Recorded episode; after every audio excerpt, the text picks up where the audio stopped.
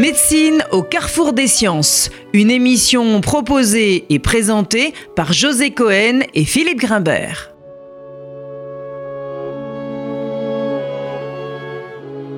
Bonjour et bienvenue sur RCJ. Alors, euh, à l'heure où notre ministre Agnès Buzyn lance sa grande réforme de la santé, nous nous demanderons si notre système de santé doit être repensé à l'aune des enjeux environnementaux. Pour cela, nous avons invité André Sicolella qui a consacré la quasi-totalité de sa vie professionnelle à cette question. L'OMS définit la santé environnementale comme l'ensemble des aspects de la santé humaine déterminés par les facteurs physiques, biologiques, sociaux, psychosociaux et esthétiques de notre environnement. On voit bien par cette définition que la santé environnementale intègre un nombre très important et diversifié de paramètres, ce qui sans doute renforce sa pertinence, mais rend plus difficile encore la preuve par la démonstration scientifique et donc parfois la clarté des messages diffusés au grand public. Pour entrer dans le vif du sujet, les maladies non transmissibles, c'est-à-dire non infectieuses, et qui peuvent servir de marqueurs de la santé environnementale, ont supplanté les maladies infectieuses et sont en constante augmentation. Le docteur Margaret Chan, qui a dirigé l'OMS de 2006 à 2017, déclarait en 2011 concernant les maladies non transmissibles, il n'est pas exagéré de décrire la situation comme une catastrophe imminente, une catastrophe pour la santé, pour la société et surtout pour les économies nationales. Continuons. 20% des cancers dans le monde seraient attribuables à des expositions environnementales. 7 millions de personnes sont décédées prématurément du fait de la pollution atmosphérique, données de l'OMS. Les perturbateurs endocriniens seraient responsables de nombreux cas de tumeurs mammaires, de diabète, d'obésité, de maladies cardiovasculaires. Rapport parlementaire de 2014. Les pesticides augmenteraient le risque de développer la maladie de Parkinson, les cancers de la prostate et les lymphomes, données de l'INSERM en 2013. Le nombre d'asthmatiques a été multiplié par deux en 20 ans, etc. La liste est longue. On est donc dans une nouvelle donne épidémiologique qui ne peut s'expliquer par la seule consommation du tabac et de l'alcool comme on l'a fait pendant des décennies. Avons-nous pris réellement conscience des enjeux de la santé environnementale? Quelles sont les attentes des citoyens? Faut-il repenser notre système de santé à l'aune de ces enjeux environnementaux? Toutes ces questions, c'est avec euh, André Sicolella que nous les aborderons. André Sicolella, bonjour. Bonjour. Vous êtes euh, chimiste, toxicologue, vous avez travaillé 20 euh, ans à l'Institut national de recherche et de, sécurité, pardon, puis à l'Institut national de l'environnement industriel et des risques. Vous présidez aujourd'hui le réseau Environnement Santé, une association de santé en santé environnementale agrémentée par le ministère de la Santé. Vous avez écrit Les perturbateurs endocriniens en accusation aux éditions Les Petits Matins. Alors André Sicolella, vous êtes donc un spécialiste dans ce domaine. Expliquez-nous très concrètement comment l'environnement impacte notre santé. Écoutez, le raisonnement est très simple. Euh, on s'occupe aujourd'hui de la maladie quand les gens sont malades. Voilà, donc on les soigne de mieux en mieux, mais enfin, il y a des limites, évidemment. Et euh, on a oublié que les maladies ont des causes et donc, euh, faute effectivement d'avoir pris ce problème à ce niveau-là, eh vous l'avez dit, il y a une explosion des maladies chroniques. Vraiment, on parle d'épidémie, mais l'OMS parle d'épidémie, mais en fait c'est une pandémie, puisque ça se répand sur la planète. Tous les pays, même les moins développés, sont impactés par, ce, par cette croissance des, maladies chroniques. Donc les cancers, les maladies cardiovasculaires, le diabète, euh, l'asthme, les troubles du comportement, l'explosion de l'autisme notamment, est, spectaculaire. Et donc, euh, il faut s'interroger sur les causes. Donc ce n'est pas simplement euh, l'effet du vieillissement, puisque ces maladies touchent des populations de plus en plus jeunes d'ailleurs. Ce n'est pas euh, uniquement, comme vous l'avez rappelé, euh, tabac et alcool qui vont tout expliquer. Donc il faut s'interroger sur d'autres causes. Et donc l'environnement, il faut le voir de façon globale. Donc, et la, question euh, qui nous est posée hein, est très simple. Euh, si on veut faire face, il faut effectivement s'attaquer aux causes. Et donc il faut deux piliers dans un système de santé. Un pilier où on soigne les gens quand ils sont malades, ben, effectivement on ne va pas remettre ça en cause. Et puis un pilier où on s'intéresse avant, faire en sorte qu'ils soient le moins malades possible.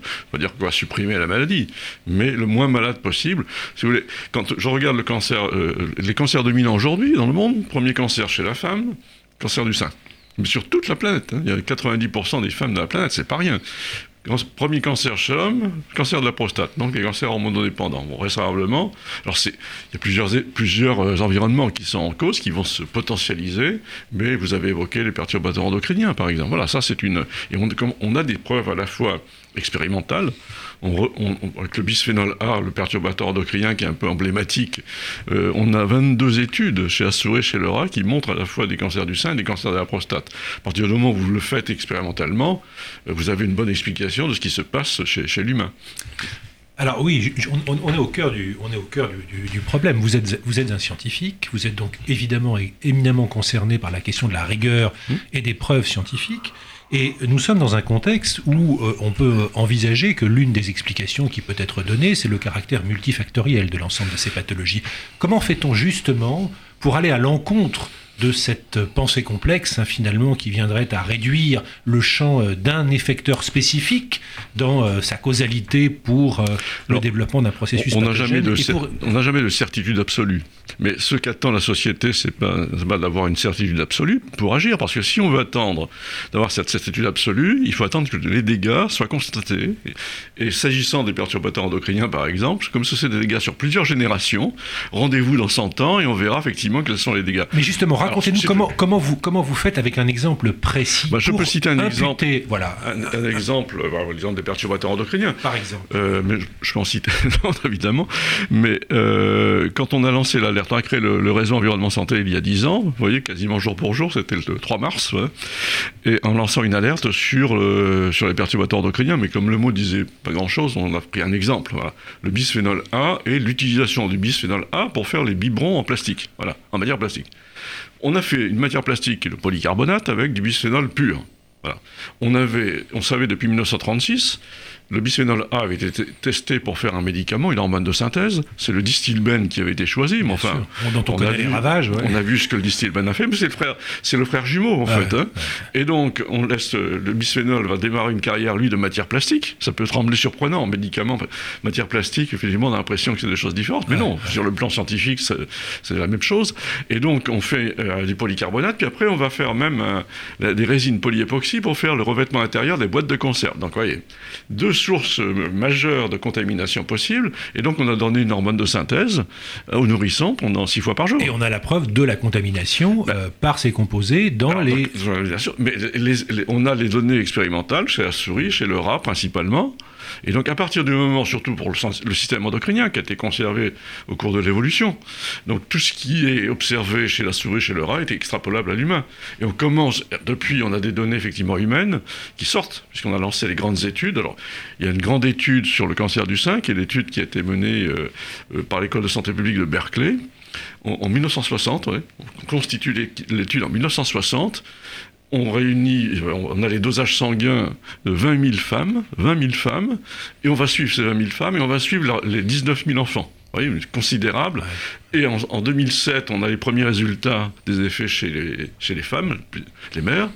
Donc, euh, euh, on, montre effectivement, si elles avaient euh, moins de 14 ans, donc en 1945, au moment où le DDT a été répandu largamanu partout, hein, euh, là, euh, le taux de cancer du sein est cinq fois plus élevé chez les femmes les plus contaminées, et puis on va suivre les filles et on va suivre les garçons. en 2012, on a première publication, on montre que les filles dont les mères étaient les plus contaminées ont quatre fois plus de cancer du sein.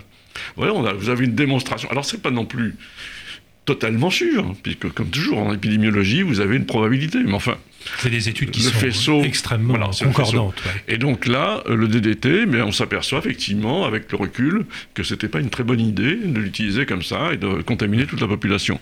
Et donc on est, euh, il faut agir avant. Ce que demande la société, c'est pas d'agir n'importe comment, c'est d'agir de façon la plus euh, consciente possible, à partir des données scientifiques, d'avoir le faisceau, constituer le faisceau d'indications et d'agir à ce moment-là. Et nous, aujourd'hui, ce que l'on vient obtenir avec la stratégie nationale perturbateur c'est l'élimination à la source.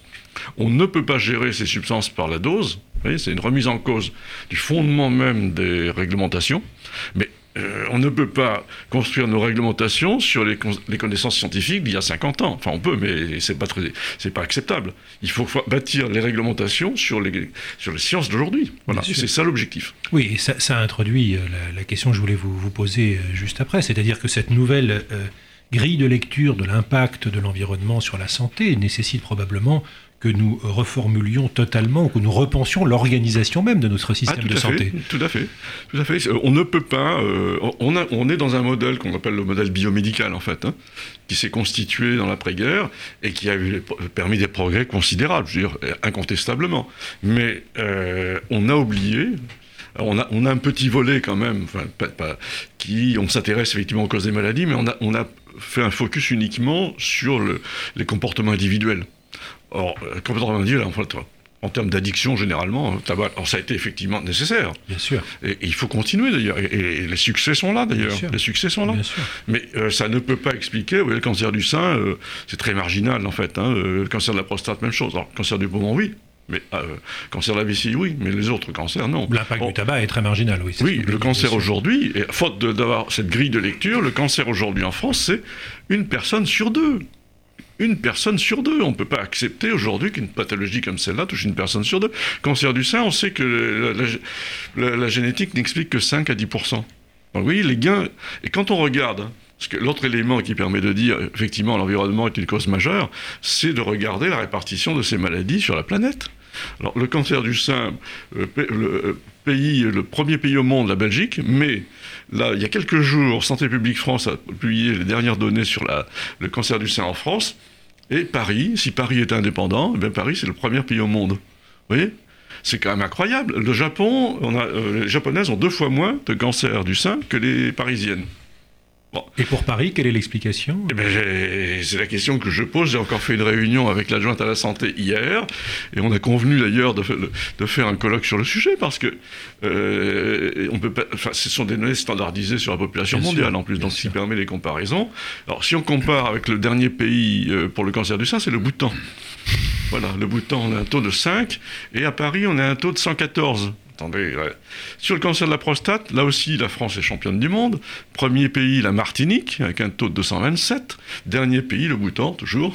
Mais le Japon est à 30. Voyez, un rapport de 1 à 7 entre le Japon et la Martinique. Mais entre la Corse et la Martinique, un rapport de 1 à 4. Même système de santé, le professionnel de santé a la même grille de lecture, même format. Et on a un rapport de 1 à 4 et on considère que ce serait normal. On sent bien effectivement qu'il faut agir, d'autant plus que ces pathologies touchent des populations de plus en plus jeunes ça progresse régulièrement chez les femmes de 30 à 39 ans, il n'y a pas de chute. Hein.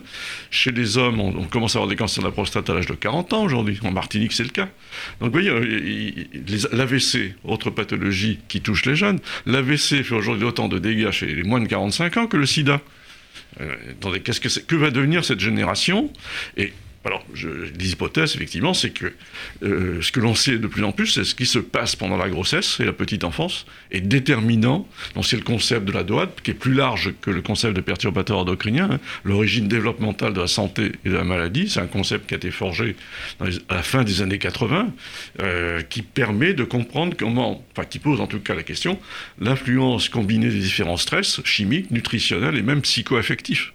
Et on a la base scientifique, toujours pour répondre à votre question, on, a la base scientifique aujourd'hui pour dire c'est l'expression des gènes, c'est l'épigénome qui est perturbé par l'environnement. Euh, c'est d'autant plus important ce que vous dites que pendant très longtemps, on a opposé à cela l'idée qu'on vivait de plus en plus longtemps. Alors ça, c'est l'autre argument. Voilà, façon de dire, bon, bah, finalement, d'accord, peut-être, mais enfin... reverra la médaille, ne vous plaignez pas, vous vivez plus longtemps. C'est plus vrai, d'ailleurs, il paraît. On a, puis en plus, quand on voit l'évolution, ça touche les populations de plus en plus jeunes, ces générations ne vont pas vivre aussi longtemps que les précédentes.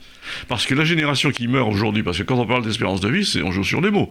C'est la, durée, c'est la durée de vie, en fait. Hein. C'est les gens qui meurent. Ceux qui meurent aujourd'hui, bah, c'est les gens nés avant-guerre. Ils sont nés dans un environnement totalement différent.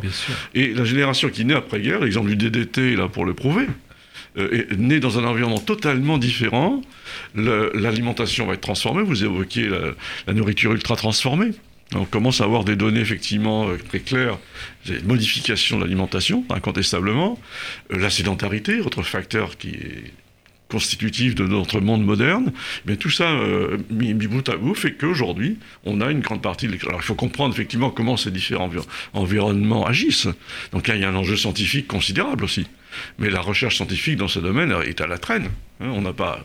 Donc il faut là aussi euh, mieux comprendre. Pour, pour, l'alimentation, vous faites référence à en effet un article ici des travaux d'une équipe française d'ailleurs, qu'il faut saluer et qui vient d'être publié dans une très grande revue euh, internationale, montrant que les aliments multi-reconditionnés, enfin l'usage, non pas exclusif, mais ayant une composante importante dans l'alimentation d'un certain nombre de personnes était associé à un sur-risque de mortalité tout à fait, tout à fait significatif. cancer du sein. Alors la santé environnementale, c'est une question éminemment euh, politique. Et pour euh, rentrer dans le vif de cette question, euh, on peut illustrer ça avec l'histoire du glyphosate, qui a été euh, euh, vraiment au cœur d'une actualité récente. Hein. C'est un désherbant le glyphosate. Et est-ce que vous pourriez nous faire un, bref rappel des étapes récentes qui ont conduit à l'interdiction de cet agent? Parce que je trouve que c'est un exemple qui est important, parce qu'on a vu tous les blocages possibles autour de cette question. Oui, le point de départ, c'est le, le, classement que fait le CIRC, le Centre international de recherche contre le cancer, des cancérogènes euh, possibles. Enfin, donc, pas, il y a trois niveaux. C'est un premier niveau de classification qui repose en fait sur le, la base scientifique. Hein, euh, généralement, c'est l'expérimentation animale qui permet effectivement d'avoir ces premières données leur classification cancérogène chez l'humain, c'est il faut effectivement les preuves épidémiologiques. Mais c'est ce que j'évoquais au début. Si on attend les preuves épidémiologiques, on, est à côté de la plaque par rapport à ce qu'attend la société. Il faut éviter les dégâts. Donc à partir du moment où vous avez des données expérimentales, eh bien euh, il faut commencer à se poser la question de savoir si on continue d'utiliser cette substance. Voilà, c'est ça. Et donc le la contestation de cette, ce, classement euh, se, fait avec des méthodes qu'on va retrouver à peu près dans chaque fois d'ailleurs. On va faire euh, référence, notamment l'agence européenne va faire référence à des publications qui ne sont pas, qui sont pas publiques d'ailleurs. C'est la contradiction des rapports plutôt publiés par l'industrie chimique, mais qui restent confidentiels. Donc euh, là, il y a un enjeu de déontologie de l'expertise l'expertise doit être basée sur les publications qui ont fait déjà l'objet d'une première évaluation par les pairs. C'est pas c'est pas la garantie absolue, mais, euh, mais j'ai d'autres exemples. sur l'aspartame, par exemple, la norme en matière d'aspartame repose sur des rapports qui n'ont jamais été publiés. Voilà, qui, sont faits, qui ont été faits par un laboratoire, donc qui a été clairement mis en évidence mis en cause pour, pour des procédés absolument euh, inqualifiables du point de vue de la déontologie, mais ça fait rien. On continue de nous sortir cette norme qui a plus de 50 ans, près de 50 ans maintenant.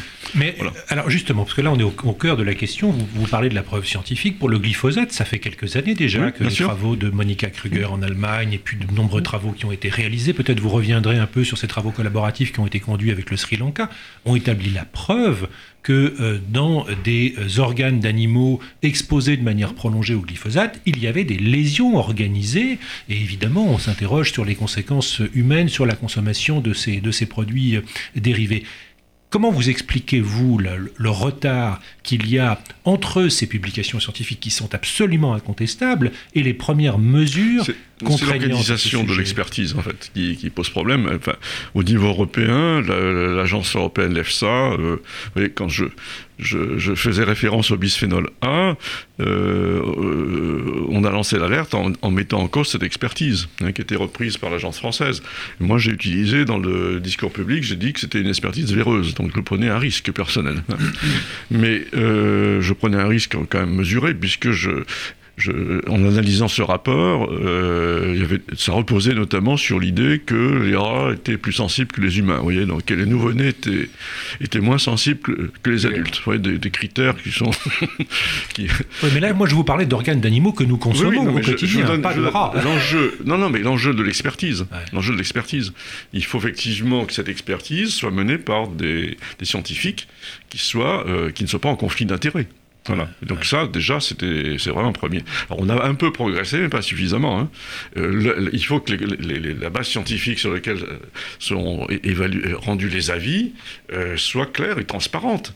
L'idée qu'il y a des rapports qui ne sont pas communiqués, qui sont uniquement du ressort des, industriels, ça, c'est totalement inacceptable. Donc il y a des critères comme ceux-là qui permettent effectivement, qui devraient permettre en tout cas d'avoir une expertise beaucoup plus fiable. Mais dans, dans le cas du glyphosate, on a l'impression que la réponse politique est arrivée après la mobilisation citoyenne. Oh, On a c'est- l'impression C'est toujours comme ça, d'ailleurs. Je ne veux pas je veux décevoir, mais... Euh, euh, oui, effectivement, on souhaiterait effectivement que l'État, dans sa grande sagesse, prenne les décisions, mais euh, je, je prends toujours reprendre l'exemple du bisphénol A. Alors, mais à partir du moment, effectivement, on avait lancé cette alerte, les sénateurs ont fait une proposition de loi qui a été suivie, les députés ont suivi, l'U- l'Union européenne a élargi à l'ensemble de l'Union européenne, c'est même pas rien en quelques mois. Mais, mais, euh, moi, ça ne, me, choque pas finalement. Je pense que la, société civile a son rôle à jouer euh, pour dire voilà ce que nous, attendons. Nous attendons effectivement que notre santé soit protégée. Voilà. Et, donc, euh, qu'elle l'exprime, qu'elle l'exprime aussi en agissant par ses critères d'achat. Et ce, que l'on fait actuellement, on a lancé une charte ville et territoire sans perturbateurs endocriniens qui est signée par les collectivités locales. Donc Paris, euh, Strasbourg, des grandes villes, Toulouse a signé, la, région Île-de-France a signé, euh, Occitanie va signer. Vous voyez Donc il y a une mobilisation des collectivités locales qui sont parfaitement conscientes qu'effectivement il faut continuer d'agir au niveau européen, mais que si on attend ce processus, les résultats de ce processus, on est parti pour Milan, donc n'attendons pas Milan, prenons nos affaires en main. Je trouve que ça, c'est plutôt sain d'un point de vue politique. Et alors, vous- ah, pardon, Pardon, vous- ju- juste un, un mot pour, euh, pour continuer là-dessus. Sur, sur cette question de la prise en charge politique, moi j'ai quand même en, en tête que parfois ça peut desservir les causes. Euh, pendant les dernières, la dernière campagne présidentielle, la question des perturbateurs endocriniens a été vraiment euh, très portée par un des candidats et j'avais le sentiment que les choses n'étant pas suffisamment digérées, le message était euh, euh, difficile à comprendre et euh, peut-être que ça a pu avoir aussi un effet un peu délétère sur cette question Tous combien les, importante. tous les candidats, tous les candidats, quels qu'ils soient, ont pris position en faveur d'une action. Voilà.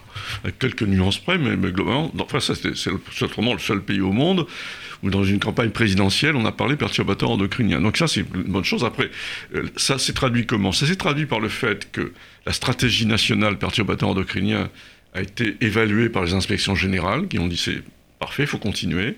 Et là, euh, la deuxième phase a été élaborée, on y a par- participé. C'est 50 actions qui sont proposées. On a rendu un, un jugement plutôt positif. Pourquoi? Ça montre effectivement qu'il y a une prise de conscience de la société. Et donc, euh, voilà, on se donne les. Alors après, la limite, c'est qu'on n'a pas actuellement d'indication sur le financement. Donc, c'est quand même. Il suffit pas de faire des beaux textes. important. Ah oui, mais je préfère avoir un bon, un bon texte que pas de texte du tout, vous voyez? Et notamment un texte qui nous dit euh, il faut euh, réduire, réduire l'exposition de la population. Voilà. Donc on n'est plus dans la norme, euh, voyez, en dessous de la norme, au-dessus de la norme. Non, ça c'est un bouleversement par rapport aux 50 dernières années. Donc voilà, la société va pouvoir s'en saisir. Et euh, quand je cite les collectivités locales, Paris a déjà euh, pris des mesures euh, demande à ses fournisseurs de produits de nettoyage, des produits sans alkylphénol, grande famille de perturbateurs endocriniens. Et voilà, toutes les villes sont en train de se saisir de ça. Et je pense que d'ici 2-3 ans, il n'y aura plus de problème d'alkylphénol dans les produits de nettoyage. Donc c'est tout bénéfice pour les travailleurs du nettoyage, qui sont souvent des travailleuses d'ailleurs. voyez c'est tout bénéfice pour l'écosystème, puisque tout ça, part dans l'écosystème. Donc c'est une grande explication de la chute de la biodiversité. Et c'est tout bénéfice pour l'ensemble de la population, puisque le traitement de l'eau est insuffisant de ce point de vue-là. Donc on peut mettre en place des cercles vertueux sans attendre une réglementation. euh. Donc voyez, c'est important que la société civile s'empare de ces questions. Alors, vous avez évoqué la question évidemment de l'authenticité des expertises euh, scientifiques et euh, vous soulevez d'ailleurs euh, le poids des lobbies, en particulier des lobbies industriels dans cette, dans cette histoire. Comment, comment ça se passe en, en- Bah, en écoutez, pratique Et quel est-il réellement aujourd'hui si, on mon prend, si on exemple. prend toujours un exemple très précis, parce que c'est important de rester dans un, Oui, dans je vais toujours citer l'exemple du bisphénol A Ouais, parce ouais. que euh, les fabricants de bisphénol A, c'est Bayer, BASF et Total. Vous voyez, c'est pas rien quand même. Ben, ils ont expliqué effectivement que, ils expliquent toujours d'ailleurs que c'est une légende urbaine. Alors vous allez sur leur site, une légende urbaine, Oui, comme si on inventait des choses. Il y a d'ailleurs un grand pneumologue, je crois, chez Total, qui a... Bah voilà, il y a eu, il y a eu ça- bah oui, des exemples de ce- malheureux de ce type. Euh, bon, bah voilà, euh, ils n'ont pas réussi à convaincre les députés que la, la loi sur les- sur l'interdiction dans les contenants alimentaires a été votée à l'unanimité. À L'unanimité. Donc euh, voilà, donc à partir du moment où on a pu mettre dans le débat public cette question. Mais comment contestent-ils les éléments scientifiques que vous apportez Ouais, dans le débat. C'est- Alors, c'est effectivement, la- la- la- enfin, vous savez, c'est le, le- le truc plus c'est gros, plus ça passe. quoi, hein.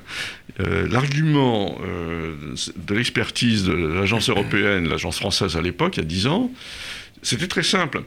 Il faut que les études soient faites selon le fait référentiel des bonnes pratiques de laboratoire. Alors, si vous êtes extérieur au milieu, vous dites les bonnes pratiques de laboratoire, ça Ouais, doit être, euh, Sauf que c'était les bonnes pratiques de laboratoire il y a 50 ans. Voilà. Et donc, évidemment, la science a progressé, les labos universitaires ne travaillaient plus avec ces référentiels, et, mais au niveau du comité d'experts, on éliminait, j'avais regardé ça précisément, il y avait 30 études notamment sur les troubles du comportement, et ben, les 30 étaient invalidées. Elles ont été invalidées par, 30. Allez, hop. presque par un, voilà, par un point. Donc il restait plus que quelques études faites selon ce protocole des bonnes pratiques de laboratoire, fait par, faites par l'industrie chimique, mais qui partaient effectivement de, do- de fortes doses. Alors la- le problème des perturbateurs endocriniens, la spécificité, c'est qu'ils agissent à, à très faible dose et pas forcément à forte dose. Vous voyez, donc c'est- parce que c'est comme ça que fonctionnent les hormones aussi. Et donc on, on reste sur ces référentiels d'il y a 50 ans, totalement obsolètes. Et on donne l'impression, effectivement, alors on avait baptisé, ils avaient, BASF, avait sorti euh, un article, enfin, quelqu'un de, euh, euh, les critères de Climich. Alors Climich travaille pour BASF ou Bayer, je ne sais plus exactement. Enfin bref, euh, ça avait l'air sérieux le critère de Climich. Donc, disait, ben, la priorité c'est les bonnes pratiques de laboratoire. Voilà. Donc ce qui m'arrange moi en tant que, en tant que il y a aussi une stratégie qui consiste à inonder la presse scientifique de publications qui sont portées par ces grandes compagnies, ce Oui, qu'on appelle les, les, les dubbed sellers, oui, oui, c'est-à-dire les vendeurs de doutes, et que quand il y a une étude sérieuse, elle est inondée par euh, une centaine d'autres études. Alors, pas systématiquement, mais c'est effectivement. Oui, c'est une stratégie, euh, mais, mais euh, ce qu'il faut faire, c'est rassembler les, les publications des laboratoires universitaires.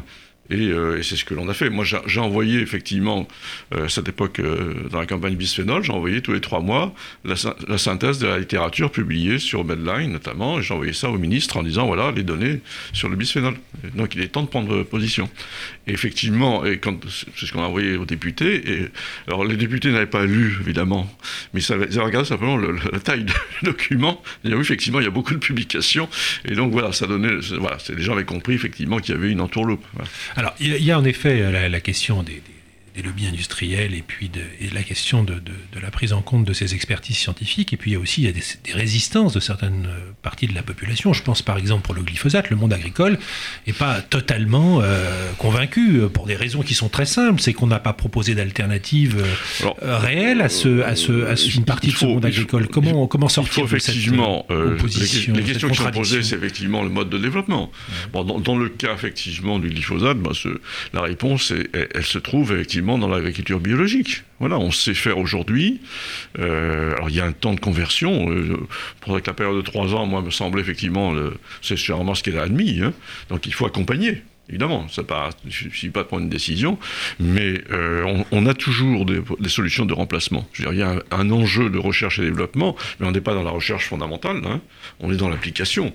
Donc, euh, vous voyez, le bisphénol A, ben voilà, euh, on sait faire des biberons en verre, voilà, on le savait avant d'ailleurs. et donc, on, a, on, a, on a mis au point des, résines polyépoxy sans bisphénol. Voilà, on, sait, on, a toujours, on a toujours un revêtement à l'intérieur des boîtes de conserve. Donc, ouais, c'est pas, on n'est pas dans la, dans la, on est dans une recherche qui est quand même, alors qu'il faut faire, mais c'est tout à fait possible de la- de- d'avoir des résultats assez rapidement. Donc, euh, il n'y a pas d'impossibilité technique, c'est ça le, voilà. Ben, Pourquoi Il faut mettre à chaque fois l'enjeu sanitaire. On n'est pas, et il faut faire à chaque fois le lien avec la croissance des maladies chroniques. Alors là, parce que le coût économique de ces maladies chroniques, c'est une est énorme. Énorme, Énorme. énorme. Euh, on, a, les dernières données de la Caisse nationale d'assurance maladie, euh, la progression par exemple des maladies cardiovasculaires, euh, c'est 3,2% par an. Euh, 3,1% c'est l'augmentation des nombre de cas, alors que la population en moyenne a, augmenté de 0,7%, donc ça va quatre fois plus vite. Donc il faut, vous voyez, c'est la citation de Margaret Chan que vous évoquez, il y a vraiment une catastrophe. Alors, euh, pour conclure, euh, euh, depuis le début de notre échange, nous abordons la question sous un angle essentiellement franco-français, mais vous avez commencé un peu à le dire dans votre, dans votre euh, prise de parole. Euh, c'est une question globalement planétaire. Comment, comment arriver à, à une réponse globale alors Moi, je plaide pour un GIEC de la courte, santé environnementale. De, il faut considérer que nous sommes en situation de crise sanitaire, alors, que cette crise sanitaire est une composante de la crise écologique, elle est créée par l'homme, hein, ces, maladies sont créées par l'homme, principalement, et il faut répondre à cette crise dans le cadre de la transition écologique. Voilà. Si on ne l'intègre pas, d'ailleurs, c'est la santé qui va faire la variable d'ajustement. Hein. Parce que si vous isolez effectivement les logements, sans les habitations, sans se poser la question de la contamination de l'environnement intérieur, vous augmentez d'autant plus le risque. Donc il faut intégrer, il faut vraiment euh, mettre la santé au même niveau, la crise sanitaire au même niveau que la crise climatique, la biodiversité, l'épuisement des ressources naturelles. C'est la quatrième crise écologique. Et donc cet enjeu doit mobiliser effectivement l'ensemble de la société. André Sicolella, merci d'avoir répondu à notre invitation. Merci. Bonne journée à tous. C'était Médecine au carrefour des sciences.